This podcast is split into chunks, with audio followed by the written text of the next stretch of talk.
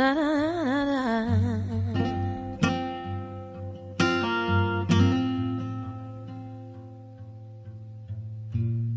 Dear Mr. President, come take a walk with me.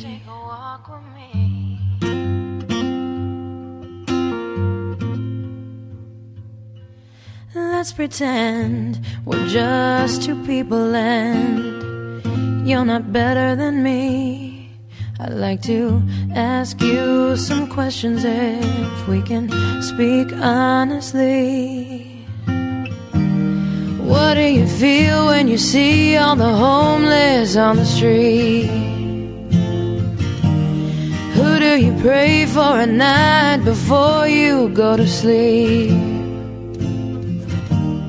Welcome back to New Persuasive Words. I'm Scott Jones. And I'm Bill Borror. And today, Bill, we are revisiting things as we always are, though. We always have a tendency to sometimes begin again at the beginning. Well, there are maybe only a few really important things to talk about. And we keep finding our way, hopefully, back to those. Uh, and um, the truth of the matter is, we only know a little bit what we're talking about anyway. So it's There- nice to take another shot at it. And there are some p- things that are important to talk about, and some things that are huge, huge. and there are some things that are not important to talk about, but they're just so darn fun. Absolutely. So, yeah. Uh, well, are America's best days behind us? Well, it depends because we have a chance to make the country great again. We do have a chance to do that. Um, I, I- you know, uh, all seriousness aside, I, I think that um, there's always a tendency to over exaggerate the problems of one's age and probably over exaggerate one's virtues. I think there's something, you know, not that's not all wrong. Because if you're not living in the time you're at, if you're if you're not where you're at, you're nowhere. So I think there's, you know, there is a tendency and and uh, to see the good and to see feel good about the accomplishments. I also think there is a tendency to romanticize different times, uh, to exaggerate uh, the current problems. Uh, that's isn't that the whole nature of rhetoric? I mean, there's a whole belief that uh, logic lost to rhetoric in this current time. So facts don't necessarily matter. Does logic ever beat rhetoric? I don't think so. Oh, I think I think there have been times where it's been held to a higher higher esteem. I mean, I think you know. I mean, certainly, un unless the dialogues, you know, unless Plato's just blow, blowing smoke.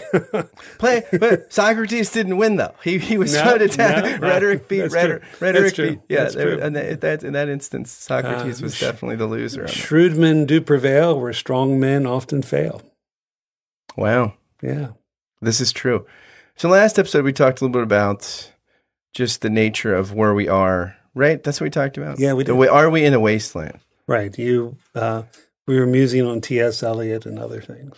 And other things. So we were talking about following up to that, uh, following up on that conversation. Right. Right. So, part two: Are we in a way? A lot's happened. Maybe we weren't in a wasteland. Things have gotten better, right? The new polls make us all feel better. exactly. No, I, I think, um, well, you never, you never generally know if your civilization is collapsing in the midst of it. I mean, uh, you know, there's there's a tendency to to not really necessarily know uh, what's happening around you. I mean, that gets back to the exaggeration, both good and bad. Um, you know, I have as a historian, um, I don't really romanticize the past. I find the past really interesting. And the great thing about looking at the past is you get to pick and choose the best of what you want. Uh, when you're living, that's not quite what you get to do. You have to, the good comes with the bad. I mean, you and I have often commented that uh, pain relievers, uh, antibiotics, refrigeration, uh, there, there are a lot of great things about living in the in the modern world. You know, it was really interesting one time in the when I was part of a Jewish Christian dialogue. Um, one of the Jewish scholars said, you know, there's a tendency for Christians to sometimes uh, bemoan the Enlightenment. But as a Jewish people, we're really happy that the Enlightenment happened. Uh, we're really happy happy that a greater secular spirit uh, won over. Uh, and I think that's again, that's a matter of perspective and uh, and what we can and cannot appreciate. I like the Enlightenment. Just as a as a note, I'm a fan. Yeah, well, Although you know, not an uncritical one. yeah, I well, I go back and forth. On the Enlightenment, I go I like back and that. forth on the line. But you know, it depends on what day. You know, when if you're for uh, liberty and fraternity, you know, if you're for those wonderful ideals, one week that looks pretty good. The next week you could be in line at the at the guillotine. So, uh, and that was all same part of the Enlightenment, friend. this is true. This is true. These are all. These are all. Although maybe the British Enlightenment is a little more palatable, and that it's a gra- more of a gradualist movement. It's Yeah. not trying to recreate human nature from the ground up. No, but how much of the British Empire was fueled by that kind of? I mean, it may be not, it may be not so hot if you're one of those colonials. Which we were. Yeah, We're well, we got we got out early though. We, we were. That's why everybody says, you know, they say Obama is anti-colonial ideology. I thought that's good. I thought we weren't. We were against. We we didn't want to be a colony anymore. Aren't we against colonies? It's it's like it's like people who are who are saying it's it's American to follow the rules. No, no, it's it's actually American to break the rules and to start revolutions over things that uh, now would would seem not quite as grievous, uh, unless you're, you know, unless you're certain segments of the population. It was really interesting. I was just listening to something that a, a conversation Krista Tippett did on her sh- show on being between Jonathan Haidt and another guy whose name escapes me, but it was in New York at the Natural Museum of History. And Jonathan Haidt was remarking on the fact that he's researching cat. We've talked about him before, moral psychologist, but right now he's in, he's doing research on capitalism and like its origins, its nature, its development. He's basically like, I can't believe I've been an educated person this long and know nothing about capitalism. I wonder how many academics, how many, uh, he, he's basically, we know so little about this system. Uh, and he was basically saying that he thought that basically in high school education, they should do away with all math past algebra. Because even if you're a scientist, you don't need it. And replace it with, you know, uh, statistics, Yeah, basic economics, th- study capitalism, and, Absolutely. and psychology courses. yeah. And he said Well, if, if people were trained that way, because he was just saying how, like, one of the things he was saying that's ironic about about the nature of capitalism is liberals hate capitalism, right? Like, you, like you know, this corporations and, and, and the capitalist system, they ran about it, it's evils. But the irony is, it promotes liberal values. The more capitalism it spreads throughout the world, the more people want women's rights, uh, more fair elections. They want better environmental uh, standards. They want. So he said, you know, I actually, he said, you know, if you are really think that humanity is is is really dark. You just have too high of a standard for humans. I mean, we're an amazing species that's tweaked ourselves. It's amazing what we're capable of. No, I, again, I, I would, you know, f- free markets are part of the idea of the freedom of the individual. Yeah, It's a very, yeah, it is a, it is a liberal, uh, it's a liberal Western idea, and um, and I actually think most, you know, most people who uh, there are a few anti-capitalists, but the reality of it is the difference between, uh, at least in this country, is very is very marginal between the left and the right when it comes to classic capitalism. I mean, I think most people understand capitalism like they understand Freuding, Freudianism or Einstein's theory of relativity. They know the formula. That's about it. I think, according to Haidt, who's a really smart guy, I think probably less. I mean, it, it was really interesting because, like, I forget what teaching company course he recommended. He's like, I started with a teaching company course and started reading from there. I, you know, I, it's so refreshing too to hear somebody so intelligent talk about how ignorant they are and Yeah, how and how is. they made up the gap. Like, eh, so I was just so impressed uh, with his perspective on it, and it was really, it, it was really an interesting kind of discussion about the nature of human flourishing. well, of course, isn't even. I think the true sign of brilliance is knowing what you don't know. Absolutely. Yeah. Well, you know, part of the problem we live in, I think it's it, there's the the ignorance, and part of that ignorance is a lack of study.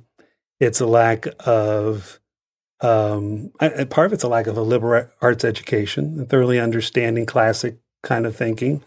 Um, it's also part of the you know, when you talk about the big questions and you live in a philosophical time that's metaphysically bankrupt, when there's there, and and and that, I know that's a loaded phrase, but people don't have the tools. You know, for instance, I have been having this ongoing um, um, conversation with this young atheist, you know, an atheist in his twenties, and person who one time once believed but has lost his faith, and but he's really an honest seeker. you know, I mean, uh, uh, he really is on the religious quest, and part of part of his problem, he says, you know, I am told that what I think is my reality. You know, in other words, whatever I think is what's real, but that's not enough for me. He goes, I I, I don't have the tools uh, in order to answer this question whether or not there's a God or not. And uh, part of how he and I got talking about because he was convinced that he, um, if he just knew the historical backgrounds of religious stuff, that that would debunk Christianity, and uh, that if you could just get you know get behind what really happened historically, then you wouldn't have faith. But the fact that I, you know, trained in critical thinking in terms of history and theology, and, and still have a faith is a problem for him. But I think he represents to me a more honest um, expression of, of what he hasn't been given, whether it's in church or in his psychology class, philosophy class, or whatever. He he doesn't feel he's been given the tools in order to answer may, the most important question there is: Is there a God or not? Yeah, I mean, I, I think we're in a strange time where basically our controlling narrative is something like you should have no controlling narrative except for the narrative you choose from the position of autonomy, which it leaves you, I, I think, in an existentially debilitating place because you have to make it all up as you go along, and I think that's a challenging thing eh, because the reason traditions in the reason traditions endure is because they're able to kind of create a storehouse of values and questions and commitments that can adapt but enable you to sort of make sense of the world. And and and these things again are the strong ones develop over centuries and centuries and centuries. So then like to not have the resources of something right. like that and have to kind of okay make it all up as you go along. I mean ask ultimate questions like who am I, right. where am I, what's the nature of the world, uh, are there va- enduring values, is there more than meets the eye, are do human rights make sense? Like I think to do all that stuff without basically, it would be kind of like if you had to go in to physics class in the 10th grade er, and just say, I'm not going to, I can't look at, at this te- textbook and trust anything it says unless I perform all the experiments myself. which which is basically it's it's interesting because you know all knowledge is embedded in fiduciary framework. I mean, to right, know anything, sure. you have to have faith. Like, right, you, absolutely, you have, it, and it's faith in certain kinds of authorities. And and, and if you didn't, if you tried to be a, a really thoroughgoing skeptic, you just you, you could you couldn't do it in a society like ours because we're a specialized society. We're not a hunter gatherer society where all the guys and all you know know a certain set of skills and all the gals know another set of skills. Like we're so specialized that you you you you have to make acts of faith and trust every day. Right, right. And it's a matter of you know where do you take your stand? In other words, do you you make you know you hopefully make a reasonable um, assessment of here's where I'm going to make my leap or step of faith I think I mentioned this on an early episode when we first started doing this. There's a small independent movie named I Origin. Okay, and I think it's capital I, then the word origin. So it came out like two years ago, right? Yeah, and um, it's a fascinating uh, little movie, and the hero or the protagonist of the movie is a advanced graduate studying uh, basically the idea of if he can prove uh, the missing link in the evolution of an eye. Uh, if, in some, if you've ever gone or heard any of these creationist arguments, one of the things they argue is uh, one of the arguments against uh, the whole evolutionary process is, is the eye, the complexity of the eye. It doesn't. It's hard to understand how that came about uh, through the normal um, normal processes of evolution. And the the long and short of it is, um, and I, I, you really should rent the movie. It's worth or watch it on on on demand or whatever. But he goes through. He falls in love. There's a tragedy in that, and uh, there's an incident that happens that's contrary to anything that he can explain scientifically. His lover, uh, his initial lover, challenged him in his atheism because basically, he is a scientist, what was driving him, and he's a brilliant researcher was he wanted to finally prove that God didn't exist.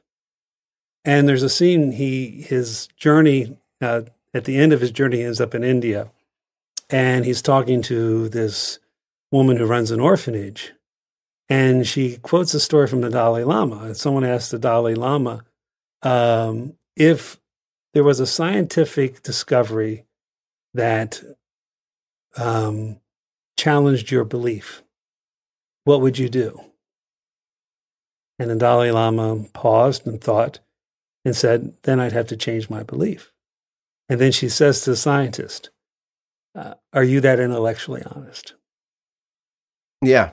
And I think I think that's um, I mean I, I, again that's to me an illustration of what it truly means to be a seeker, what it truly means to be open minded to the point where you're trying to make your ultimate commitments from a position of intellectual and I would I would add, you know, psychological and spiritual integrity. Yeah, I wonder though if what what if yeah, that's interesting. Well, I mean, it's it's hard in some, in some levels. For instance, um, our you know Christian faith, almost all faith, is based on some kind of its own testimony. Okay, so the the interesting thing would be there'd have to be something that would come up that would change the testimony. You know, the lost letter of Paul, uh, a a fifth gospel that actually, for some way, we could prove that it was exactly contemporaneous with Jesus. But I mean, even the Gospel of Thomas fails at that. I think you can argue that the Gospel of Thomas uh, has origins that go back to you know to the same time of the Gospel of John's and Synoptics. Uh, I don't think you have to read the Gospel of Thomas as something that's outside of the broad the you know the broad spectrum of what can be uh, can be orthodoxy. But for Christianity, there'd have to be something that would somehow question uh, the testimonial witness of the of the first believers. For us to question whether or not they believed what they said, we still, I mean, the fact that the disciples believe that Jesus raised from the dead doesn't prove that he ra- he was risen from the dead. It means that if we're going to trust them, we trust that they are telling us the truth. So I, I don't know how you would do that. What, what, what do you think? My, one of my teachers in seminary, Charles Partee, said that, like, if they said they dug up the bones of Jesus, he just wouldn't believe him. Like, he could, just, but it would be a real problem if aliens landed and they had the Quran in Arabic. Then he'd have to rethink some things. or, or they had, or, the, or they had, hey, we have we have the crucifixion on film. Yeah, I mean, these are these are you know these are things that you know. We used to do this skit. Uh, back in youth ministry, uh, where the man of Zenith shows up. It's a pretty funny skit, but the Zenith shows up and he's from the planet Zenith and he's come to Earth because people are bored on Zenith and um, it's because everyone has equal ability, everyone has equal intellect. So sports are boring, everything that people, you know, music, well, we all sound alike. So finally, they the, the man from Zenith says, well, "What are you guys doing here?" And he goes, Well, we're, we're talking about life and talking about Jesus. He goes, Jesus? You guys knew Jesus? and, and, and, you go, Yeah, he, he, he came here. Jesus came here? And the man from Zion, Well, where is he? What did you, what'd you do with him? and, and then the punchline, of course, is that, Well, we killed him. And the man of Zenith just walks out in disgust. Well, yeah, I mean, what is what would the man Zenith do with this election? He, came here now. I think he would just keep on moving. Although if it's not dull, it's a little. Although you know, I don't think it's even entertaining anymore. I think it's gotten a little pathetic. Uh, but I don't think one one presidential election in and of itself is not indication of what that the civilization that we know and love is is collapsing. Um, one could argue that there's more people involved in the electoral process, both through Donald Trump and Bernie Sanders. And if the goal was to have more people involved, well, then that this would be a, a good sign in this cycle. That it would. That it would. So here it is. You heard it here first. Western civilization is not over. don't don't listen to William Devane and put all your money in gold. Man, that guy is on cuts Fox News commercials all the time, and it's just like I feel like they must just sit outside his house because like one day he's playing golf, the next day he's doing something else, the next day he's voting. I'm just like that team t- trying to like market to the paranoid like post-apocalyptic crowd. That and the emergency ration stuff. Like they must just sit outside Devane's like thing and cut a couple commercials a week. Just follow him around. There we go. Yeah. his day to day. I'm not buying gold, but I did buy Ginsu knives one time. That that that that information. They get cut through. They cut through, through um, cans. They do. They do. And uh, the way I cook, I'm not the kind of person that should have good knives. It's it's always a hazardous thing for me to do that. Well, so Bill is recommending you get Ginsu knives, but not gold. That's right. Which, if the zombie apocalypse happens, is probably more A valuable. Ginsu knife may help you out. Yeah, it might help you out. No, I, I think your initial question. Um, I think we're certainly in a transitional stage, um, and what we will be and what our what Western civilization is becoming. I think there are some huge challenges in front of us, and I and part of me thinks this is still an extension of the devastation of of, of World War One. I'm I'm not sure Western civilization as a whole is totally recovering from that. Again, obviously, it's it's one of the major reasons we as a country are the uh, top country in the world. Um, but I, I still think it's funny. Hundred years later, um, uh, what that will ultimately mean still is yet to be determined. As is the future of all of our conversations. They're open ended. Absolutely. Absolutely. Green